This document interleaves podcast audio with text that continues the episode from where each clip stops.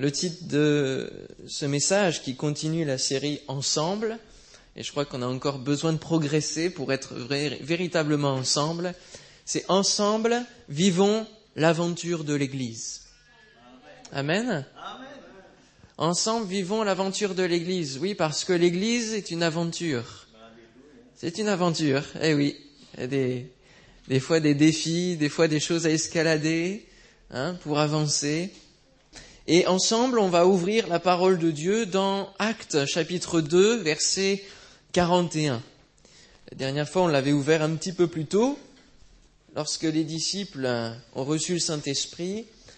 Et là, Actes chapitre 2, verset 41, il nous est dit que ceux qui acceptèrent sa parole furent baptisés, et en ce jour-là, le nombre des disciples s'augmenta d'environ 3000 âmes. C'est beau ça, hein? 3000 âmes. Ouf quel, quel rêve pour nous. Et là, en une journée, 3000 âmes d'un coup. Vraiment, voyez la puissance du Saint-Esprit. Hein à quoi elle, elle sert En un jour, 3000 âmes s'ajoutent dans le début de l'Église. Verset 42, c'est celui-là qui va être important pour nous. Il persévérait dans l'enseignement des apôtres, dans la communion fraternelle, dans la fraction du pain et dans les prières. La crainte s'emparait de chacun, et il se faisait beaucoup de prodiges et de miracles par les apôtres. Tous ceux qui croyaient étaient dans le même lieu, et ils avaient tout en commun. Ils vendaient leurs propriétés et leurs biens, et ils en partageaient le produit entre tous, selon les besoins de chacun. Ils étaient chaque jour tous ensemble, assidus au temple, ils rompaient le pain dans les maisons et prenaient leur nourriture avec joie et simplicité de cœur, louant Dieu et trouvant grâce auprès de tout le peuple. Et le Seigneur ajoutait chaque jour à l'Église ceux qui étaient sauvés. Et l'on dit ensemble Amen. Amen. Le Seigneur ajoutait à l'Église ceux qui étaient sauvés. C'est lui qui le faisait. Et pour que l'on puisse voir cela, pour que le Seigneur puisse ajouter à ce département, à cette Église évidence des âmes, pour que ce soit lui qui, qui fasse cette part-là, nous avons besoin de faire notre part. Il y a une dimension de la vie chrétienne que l'on ne peut pas vivre seul. C'est la vie dans l'Église. Celui qui vit sa vie chrétienne en dehors de l'Église, il manque quelque chose. Il va lui manquer quelque chose. Dieu nous appelle à nous réunir. Dieu nous appelle à être ensemble. Dieu nous appelle à vivre des choses ensemble.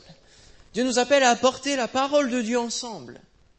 Amen. À prier ensemble. À être dans la communion. La communion, koinonia en grec. La communion.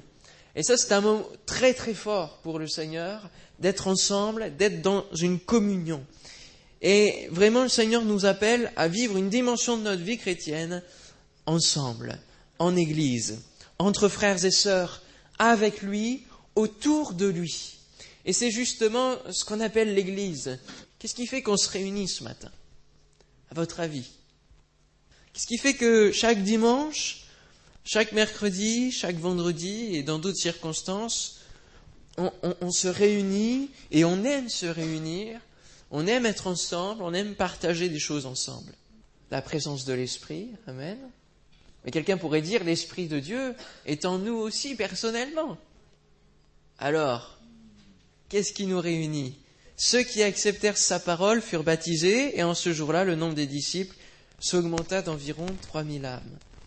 Vous savez, là, ce week-end, euh, il s'est passé quelque chose euh, en France, partout en France, dans plein de villages, comme dans de grandes villes. Il s'est passé quelque chose. Qu'est-ce qui s'est passé ce week-end? À partir de vendredi soir jusqu'à cette nuit à une heure du matin. Le téléthon. Parlons-en. Le téléthon. Moi, c'est quelque chose, c'est un événement annuel qui m'interpelle. Qui m'interpelle. Qu'un pays, en un week-end, puisse se mobiliser de cette manière, que chacun, en dehors de toute race, en dehors de tout parti politique, en dehors de toute chaîne, il n'y a même plus de concurrence entre chaînes de télévision, tout le monde se réunit pour un seul et même objectif, récolter des dons pour donner un espoir aux enfants malades. Ils ne sont pas chrétiens, cette initiative ne, vient pas de chrétiens, Elle vient de parents qui ont eu des enfants malades. Mais cette initiative dure depuis 27 ans. Et ça n'a jamais cessé. Peut-être que les dons sont un petit peu en baisse, mais c'est des sommes colossales. C'est la collecte de dons la plus grande au monde. Une mobilisation nationale folle, folle. Des millions de personnes s'engagent dans cela. En parallèle, l'Église, ça devrait être une mobilisation aussi. Et normalement, l'Église, c'est cela, une mobilisation de tous chrétiens, de tous ceux qui se disent appartenir à Christ, pour être ensemble dans un seul et même objectif, apporter un espoir, récolter des âmes, et non plus des dons, mais des âmes, apporter un espoir pour la vie éternelle, pour ceux qui sont malades dans leur cœur, malades spirituellement. Et quand on regarde parfois la mobilisation de l'Église, l'état de l'Église, quand on regarde ce que peuvent faire des personnes, des milliers de personnes qui ne sont pas chrétiennes, pour une bonne cause, là c'est une bonne cause, c'est pas des choses mauvaises, c'est pas un concert, euh, c'est pas des, choses euh, mauvaises, c'est quelque chose de positif. Et l'Église, à quoi elle est appelée? Qu'est-ce qui nous réunit? Quelle est la cause qui brûle dans notre cœur? On a des questions à se poser sur ce qu'est vraiment l'Église et ce que devrait être l'Église. Quand on lit les versets qu'on a lus, tous ceux qui croyaient étaient dans le même lieu, ils vendaient leurs propriétés et leurs biens, ils ont partagé le produit entre tous selon les besoins de chacun. Je me dis, et peut-être que c'est ce que vous vous dites, il y a un petit décalage entre leur époque et puis aujourd'hui, vous ne trouvez pas? Entre notre petit confort, notre euh, voiture, nos biens, euh, notre tablette, nos différents portables que l'on change tous les six mois ou tous les un an, tout cela. Et puis eux qui, vendent justement leurs biens pour subvenir aux besoins de leurs frères et sœurs, qui, qui commencent à connaître. Ils viennent tous de se convertir à l'instant, enfin, il y a quelques jours. Et ils sont capables de faire cela. Que devrait être l'Église aujourd'hui? Nous avons l'exemple de ce qui se passait au début. La joie et la simplicité de cœur. Il ne le faisait pas par contrainte, il ne le faisait pas par intérêt non plus, mais avec joie et simplicité de cœur. Tout simplement parce que Jésus est devenu le centre de leur vie. Et le centre de leur réunion, c'était Christ. Vouloir toujours plus le connaître, toujours plus le rechercher, chercher le Saint-Esprit qui descend sur eux. C'était ça l'objectif, c'était ça le centre de leur vie en entier et la cause de, ces différents rassemblements. Quel est aujourd'hui ce qui brûle dans notre cœur? Quelle est aujourd'hui la cause de notre rassemblement ce matin? Est-ce que c'est simplement pour se faire plaisir et, dire ah Seigneur, je suis bien avec toi, mais ceux qui sont à côté, bon, finalement, c'est mes frères et sœurs, mais, mais je reçois pour moi d'abord Est-ce que l'Église, c'est ah, ben on se réunit le dimanche matin, ça me fait une activité le dimanche matin. C'est quelque chose de sympathique. Euh, il y a des beaux chants, il y a de la belle musique, euh, il y a quelqu'un qui parle bien euh, ou pas, ça dépend. Il y a, on peut prier pour moi, on est attentionné. Hein, c'est, il y a des questions à se poser. Vous ne trouvez pas? L'Église est un rassemblement de personnes de toute horizon, de toute race, de toute culture, sauvé par une seule personne et mobilisé pour apporter l'espoir pour l'éternité. L'Église est le facteur d'amitié de lien fort entre ses membres et qui va être le facteur aussi de projets bouleversants et des projets divins. Dieu ne veut pas que nous nous réunissions chaque dimanche et que ça en reste là. Il veut vraiment nous amener à vivre des choses concrètes, des projets qui vont nous unir qui vont nous unifier, qui vont nous faire découvrir les uns les autres, qui vont nous faire découvrir les uns les autres. Dieu veut aussi nous faire comprendre qu'il ne pourra pas aller plus loin avec nous si nous nous nous, occupons pas de notre partie, à savoir euh, être, faire partie pleinement de l'Église, faire partie pleinement de l'Église, être un membre à part entière de l'Église, une pierre vivante, une pierre vivante. C'est à cela que nous sommes appelés. Pas une pierre entre les pierres qui composent le mur de l'église, pas une pierre qui est à moitié endormie, une pierre qui est morte, non, une pierre vivante. C'est-à-dire une pierre qui, s'implique dans l'église, une pierre qui, est là dans, vraiment cet objectif avec un cœur pour Dieu. Amen. Seulement, pour pouvoir vivre cela, il y a des enjeux parce qu'il y a un ennemi de l'Église. Il y a un ennemi qui est là, qui rôde comme un lion rugissant, hein, il est dit. Il est là, qui cherche sa proie. Et sa proie, c'est aussi l'Église. Il veut en faire sa proie, parce qu'il veut diviser tout cela. Il ne veut pas que l'aventure de l'Église puisse euh, se réaliser. Il va tout faire, tout faire pour que l'Église ne, vive pas ensemble, pour que l'Église ne soit pas ensemble, pour que l'Église ne, vive rien ensemble. Il va tout faire pour cela.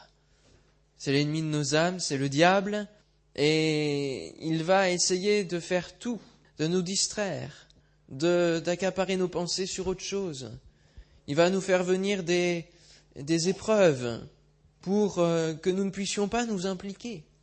Vous voyez, ça peut être la maladie, ça peut être autre chose, hein, d'autres activités ailleurs, le travail, qui va faire que nous, nous ne pouvons pas nous impliquer plus que cela dans l'Assemblée.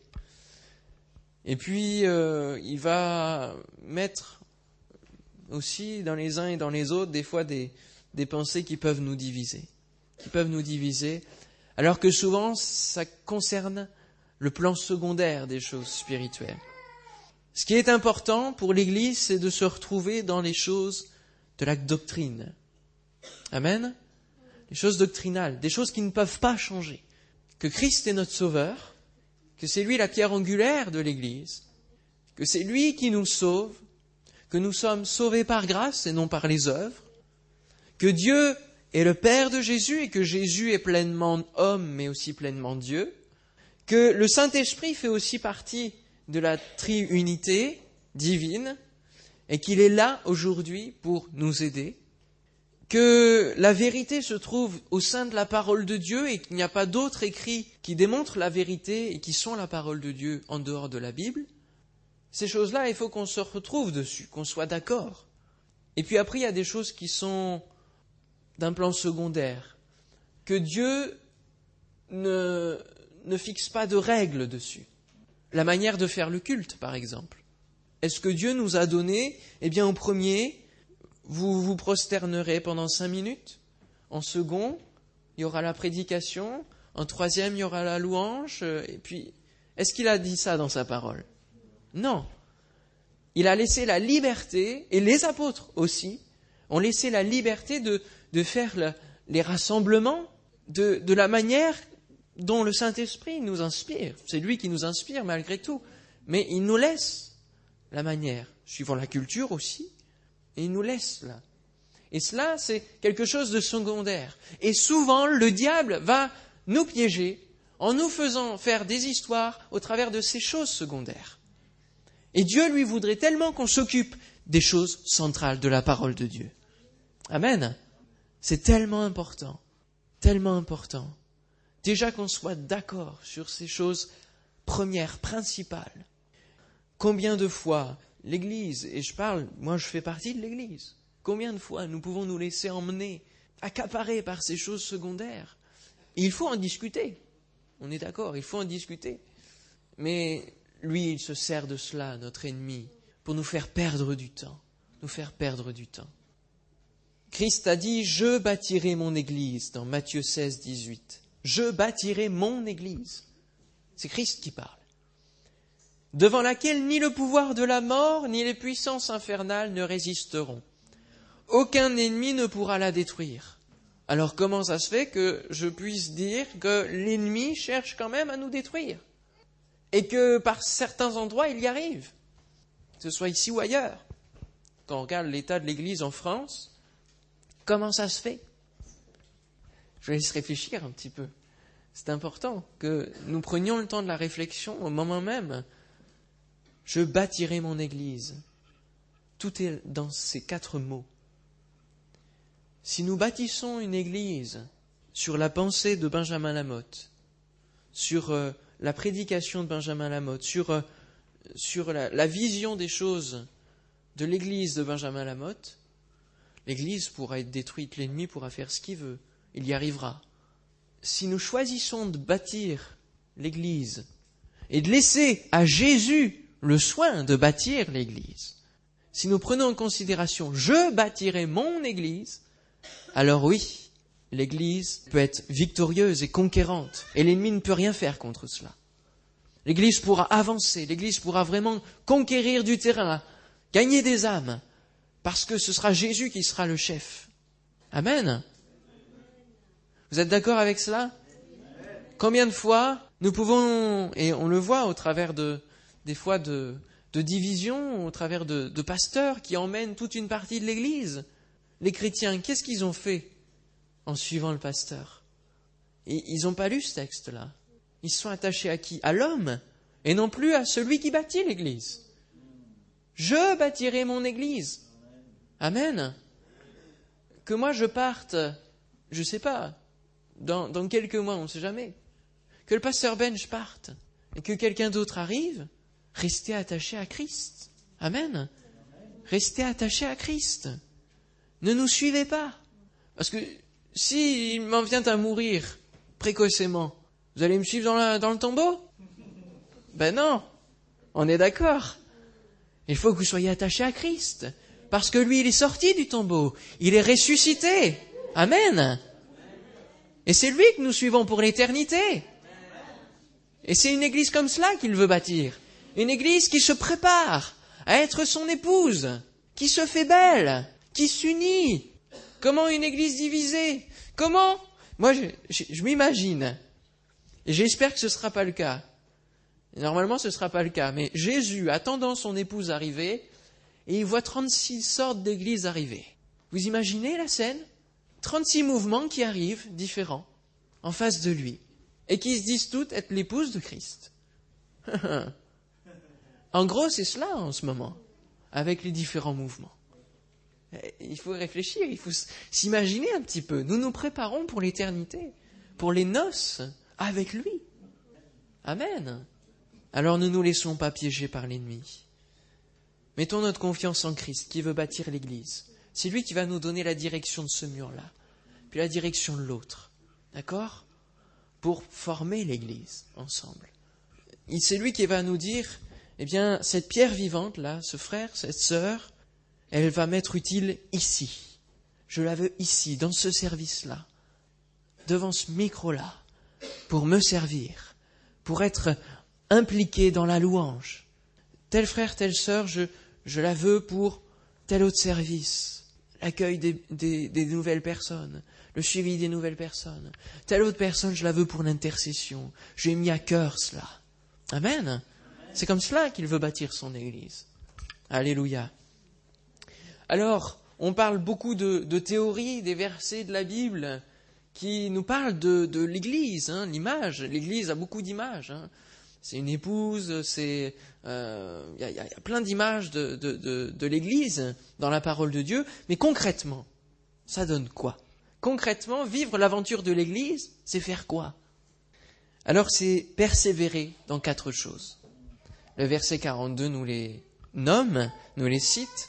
Persévérer dans quatre choses, parce qu'une aventure, au début c'est sympathique, on voit un projet, on voit cela, on découvre l'aventure, et on, est, on apprécie. Et puis après, il faut user de persévérance parce que ça devient difficile. Ça devient difficile. Hein. Plus on avance, plus on a des choix à faire, plus on a des choses à, entreprendre, et plus c'est difficile, et plus il nous faut user de persévérance. Alors, user de persévérance en mettant en pratique la parole de Dieu. Hein, il persévérait dans l'enseignement des apôtres. Il est vrai que le Seigneur nous a laissé la possibilité de faire le culte comme nous voulons, le rassemblement comme nous voulons, mais il y a un enseignement qu'il faut suivre, l'enseignement des apôtres, on le voit au travers des épîtres, au travers des, actes des apôtres, il y a eu des choses de poser pour l'Église quand elle a commencé à se construire. La première Église, hein, on l'appelle en, d'autres termes l'Église primitive, mais c'est un mot un petit peu qui a une connotation euh, par rapport à la, la création, hein, les, les êtres primitifs. Alors bon, l'église naissante, la première église, il a fallu organiser certaines choses. Et du coup, au travers des épîtres, on a des enseignements. Hein, il a fallu mettre en place des anciens qui étaient remplis du Saint-Esprit, qui, étaient, qui avaient des critères, d'accord, qui sont nommés dans les épîtres et qu'il faut suivre. On a nommé des diacres pour cela, d'accord, pour euh, servir aux tables. Donc c'est pareil, il fallait certains critères dans la parole de Dieu. Et tout cela, tout cet enseignement des apôtres va nous servir à pouvoir mieux être dans l'Église, construire l'Église ensemble, vivre cette aventure. Amen. Dieu n'a plus suivi son peuple dès lors que celui-ci s'écartait de la direction donnée, autrement dit de, de ce qu'il avait dit, de sa parole. Mettre en pratique, que ce soit dans l'Ancien Testament ou le Nouveau Testament, dans le sens original, mettre en pratique, cela veut dire former, construire, fabriquer. Et nous construisons notre vie en mettant en pratique la parole de Dieu. On lui donne une forme lorsqu'on se met en action de suivre ce que la parole de Dieu dit. C'est bien de connaître la parole de Dieu, mais la parole de Dieu elle-même dit qu'il faut ne pas seulement la connaître, mais aussi la mettre en pratique. Mettre en pratique la parole de Dieu, la suivre, obéir au Seigneur. Il y a une partie d'entretien de notre vie spirituelle au travers de la mise en pratique. Le Seigneur nous dit de nous sanctifier, etc. Il y a une partie spirituelle. Et puis, il y a aussi plein d'autres choses. La parole de Dieu nous parle d'œuvres qui vont avec la foi et qu'il faut mettre en pratique. Je vous citerai quelques exemples. Aider son prochain, ça c'est pas pas forcément une œuvre spirituelle. Hein? Aider son prochain, c'est par exemple, euh, eh bien s'il a besoin que, que l'on l'emmène à tel endroit, eh bien qu'on fasse du, du covoiturage. Que s'il a besoin, un, nouveau voisin vient d'arriver, il a besoin qu'on l'aide à, à emménager, eh bien ça, c'est aider son prochain. S'il y a des travaux, s'il y a des choses comme cela, euh, quelqu'un a besoin de nourriture, ça, c'est aider son prochain et c'est pas forcément spirituel, mais c'est mettre en pratique la parole de Dieu. Amen. Faire en sorte que notre oui soit oui. Travailler à notre parole d'honneur lorsque l'on s'engage envers quelqu'un, l'importance de lui dire euh, de faire ce que l'on dit. Amen. Et ça, j'y travaille le maximum possible, surtout en, position de responsable, que lorsque je, m'engage envers une personne, je puisse honorer ma parole.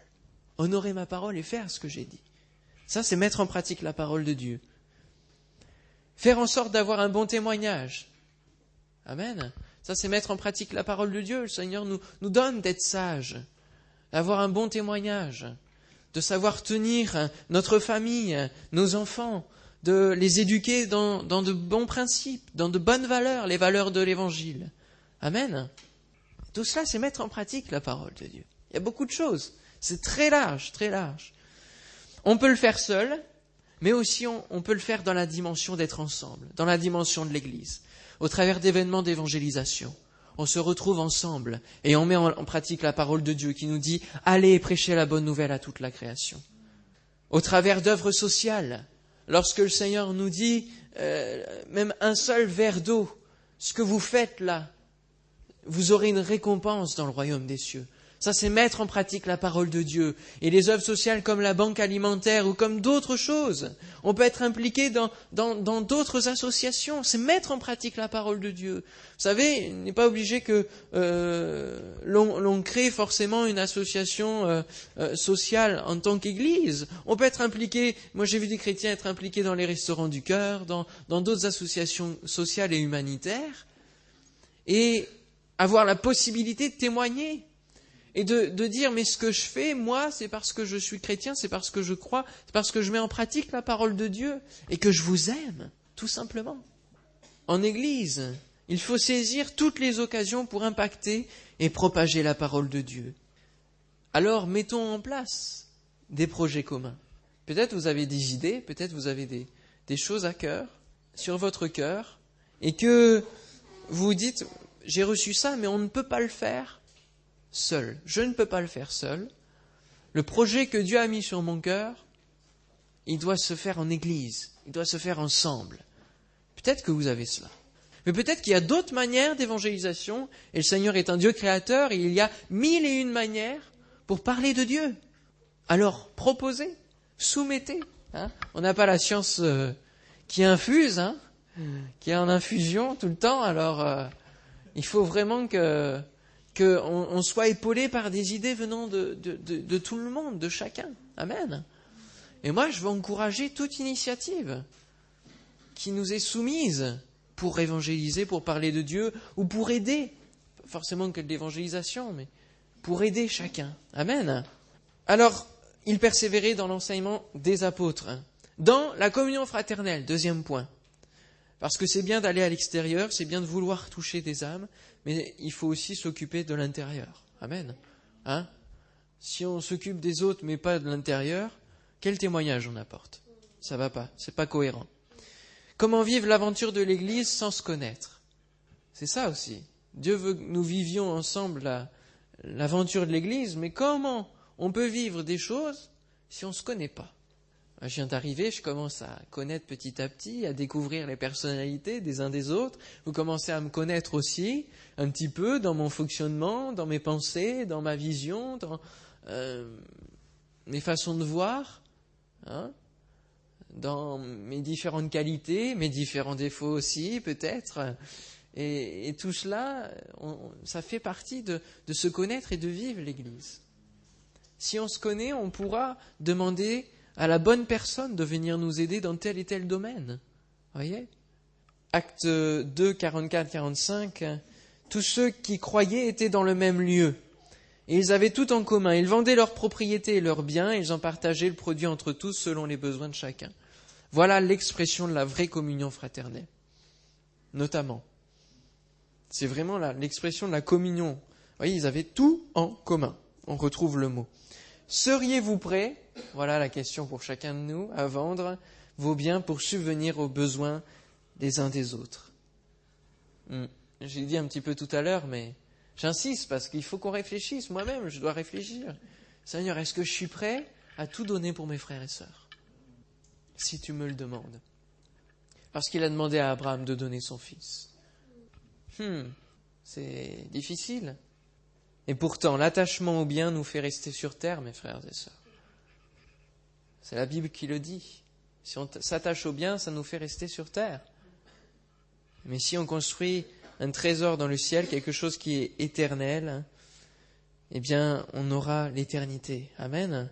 Pensez au jeune homme riche qui avait tout fait, qui avait tout mis en pratique la parole de Dieu, tous les commandements. Lui, il avait tout, tout bien fait. Vous voyez, le premier point, il était OK.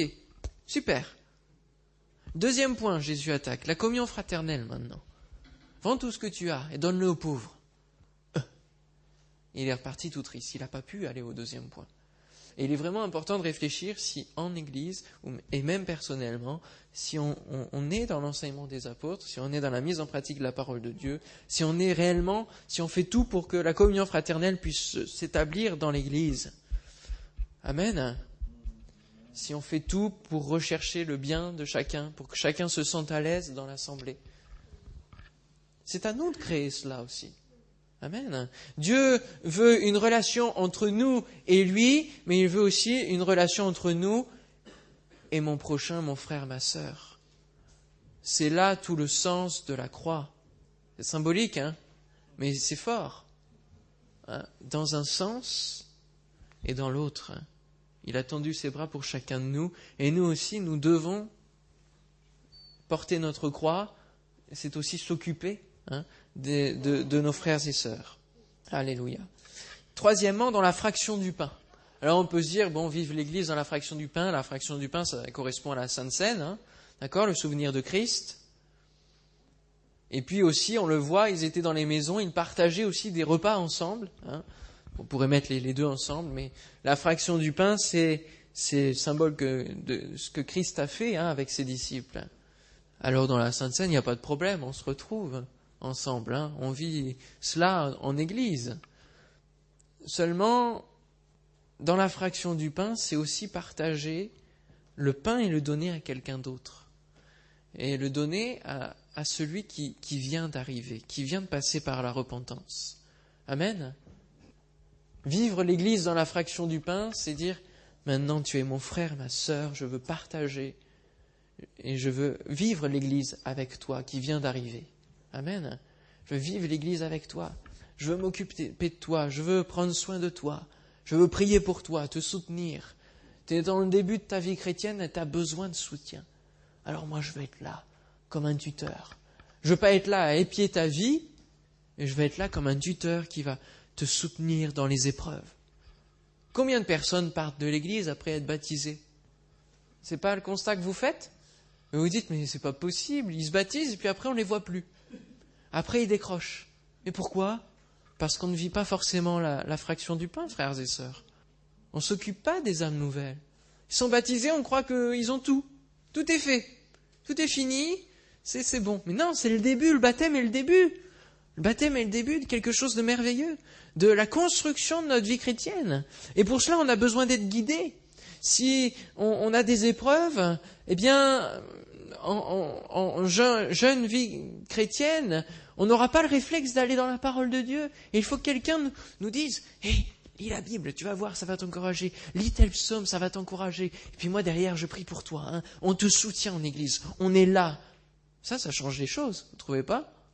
Entre un discours comme ça et puis entre rien dire, il y a une différence. Il y a une différence. Il faut, frères et sœurs, que nous prenions soin des âmes. Amen. Ce n'est pas forcément un travail qui est réservé au pasteur. Ce n'est pas un travail qui est réservé à une personne qui va être nommée pour cela. C'est le travail de chacun de nous. C'est le travail de chacun de nous. Et d'ailleurs, à la fin, je vous donnerai un petit exercice. Amen. Ils étaient chaque jour tous ensemble, assidus au temple. Ils rompaient le pain dans les maisons et prenaient leur nourriture avec joie et simplicité de cœur. Savoir ouvrir sa maison, savoir partager.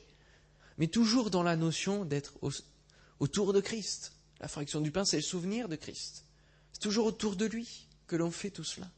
Parce que sinon, après, on, dévie, on fait d'autres choses. Voyez, on partage, on ouvre sa maison à, tout le monde euh, pour, euh, pour euh, juste un, repas ou quoi. Il n'y a plus rien de spirituel. voyez, il, y a, des, il faut faire la part des choses.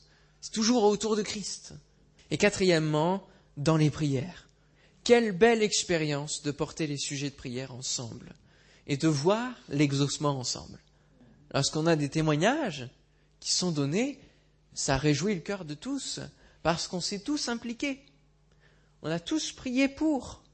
Voyez Et ça, c'est important aussi. Être ensemble dans les prières, vivre l'aventure de l'Église autour de la prière. Et sachez, et je vous le rappelle, peut-être si vous le savez déjà, qu'une Église qui ne prie pas ensemble, qui n'a pas ses rendez-vous de prière, qui n'a pas une dynamique de prière, de vie de prière, elle n'avance pas. Elle n'avance pas. Ces quatre points sont comme les quatre roues de l'Église. Voyez? Hein? Les quatre roues de l'Église. L'enseignement des apôtres, la communion fraternelle, la fraction du pain et les prières, tout cela va nous faire avancer, nous propulser dans l'aventure de l'Église. Amen. Pensons à l'expérience d'acte 4, vous lirez chapitre 4, acte chapitre 4. C'est la lecture de votre semaine. Hein. Acte chapitre 4 et vous allez l'étudier lorsque les disciples ont reçu des nouvelles mauvaises de ce que les apôtres n'avaient plus le droit de rien dire, de rien prêcher. Alors les apôtres vont être libérés et puis ils vont partager cela, cette aventure, avec l'ensemble de l'Église. Et que va faire l'ensemble de l'Église? Ils vont pas tous partir en courant en disant ça y est, c'est fini, on a une épreuve, on, est perdu. Euh... Non, non, non. Ils n'ont pas dit non plus, bon, bah, on dit plus rien, on va se calmer, on va être tranquille, on va faire le travail en douce, secrètement. C'est ça qu'ils ont dit? Ouais? Je vois quelqu'un qui, bon. Non, ils ont fait quoi? Ils sont mis à prier. Ils ont dit, Seigneur, c'est pas possible, c'est pas ce que tu as promis, c'est pas ce que tu as dit. Ils ont rappelé les textes, ils ont rappelé la parole, ils ont dit, il est écrit. Alors maintenant, donne l'audace, donne encore plus d'assurance à tes serviteurs pour apporter la parole de Dieu. Amen. Et qu'est-ce qui s'est passé? Les lieux ont tremblé, les murs ont tremblé, tellement la prière, tellement l'aventure de l'Église dans la prière a été forte. Et ils ont vu la, gloire de Dieu ensuite. Les, les actes des apôtres, c'est quelque chose de merveilleux, qui a des luttes et des combats, mais c'est justement au travers de ces difficultés que l'on se rejoint ensemble, que l'on ne part pas en courant, mais qu'on se rejoint, frères et sœurs. Et si on a des difficultés, si on rencontre des difficultés, joignons-nous ensemble.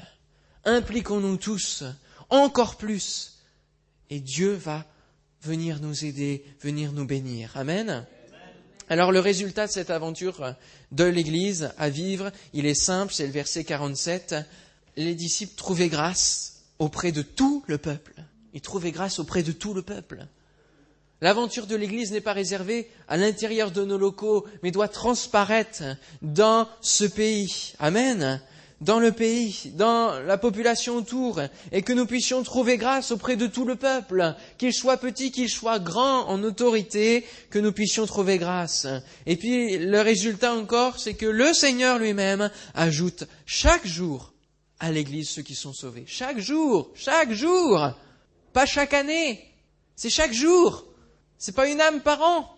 Parce qu'avec ça, euh, ben, le Seigneur, il n'est pas prêt d'être venu, hein, s'il faut convertir toute la terre avec une âme par an, il va falloir des années, hein. Et ouais, chaque jour, si nous pouvions amener une âme chaque jour au Seigneur. Avez-vous déjà amené des âmes au Seigneur? Hmm? Il faut persévérer, frères et sœurs. Persévérer. Et la victoire sera là. Il faut écrire ce chapitre 2014 de l'Église. Il faut l'écrire. Amen. Rechercher le Seigneur. Pensons aux reproches que Jésus fait aux églises de l'Apocalypse, les sept églises. Les églises commencent à être construites, à être bien fondées, et le Seigneur, six sur sept églises, il aura des reproches à faire, sauf à celle de Philadelphie. Deuxième lecture de la semaine, lisez la lettre à Philadelphie, c'est quelque chose d'extraordinaire. La lettre à Philadelphie dans l'Apocalypse. Est-ce que nous voulons faire partie d'une de ces sept églises? Et sachez qu'on ressemble de plus en plus à celle de la Odyssée, la dernière. C'est pas pour rien, le Seigneur a tout prévu. Ou est-ce qu'on veut ressembler à cette église-là? Dans Acte 2, 41-47. Alors un exercice, voyez, j'avais eu l'idée, c'est pour cela que, le Seigneur dirige toutes choses, j'avais eu l'idée qu'à la fin on se tienne les mains ensemble, voyez donc euh, ça c'est fort, on l'a fait avant. Hein, le Seigneur est, bon. Et comme exercice, enfin un exercice, c'est la mise en, en, pratique de ce qu'on vient de voir. J'invite chacun de vous à faire le choix de bénir un frère ou une sœur de l'assemblée, à aller le voir, à aller la voir, et à rechercher à la connaître de mieux en mieux. Amen. À prier pour elle, pour lui, à vraiment être dans un engagement pas euh, entre mari et femme, hein, mais vraiment entre les uns et les autres, que nous puissions prendre à cœur quelqu'un. Voyez, rechercher sa date d'anniversaire, par exemple. Et, au moment venu, lui offrir quelque chose. Enfin, voyez, il y, y a, plein de choses à faire pour honorer nos frères et sœurs, pour nous bénir les uns les autres. Je crois que c'est important. Soit dans le domaine spirituel, que ce soit dans l'aide, Peut-être qu'au milieu de nous, il y a des gens qui, qui, ont des situations difficiles qu'on ne connaît pas et qui durent déjà peut-être depuis des années. Et pourquoi nous ne, le savons pas? Parce que nous ne prenons pas forcément le temps de les connaître. Alors c'est vraiment quelque chose que je vous invite à faire pratiquement. Hein. à connaître, nous connaître les uns les autres, à, pas, pas forcément prendre tout le monde parce qu'on ne se connaît pas. Si on, si on veut chercher à connaître tout le monde, ça va prendre du temps. Mais déjà, si on se connaît un peu plus les uns les autres, hein, et qu'on s'épaule dans la prière, dans, dans la communion fraternelle. Amen. Alléluia, vous êtes d'accord avec ça? Et puis prenez aussi l'engagement peut-être de suivre quelqu'un qui vient depuis peu. D'accord? Alors pas 36 sur la même personne, parce que là il va fuir. Hein mais quelqu'un qui vient depuis peu a besoin de soutien spirituel, qu'on l'entoure. Amen On prie ensemble? Voilà, on prie dans le nom de Jésus, et puis demandez au Seigneur qu'il vous mette quelqu'un à cœur, peut-être là, maintenant, dès maintenant dans la prière, qu'il vous mette quelqu'un sur votre cœur,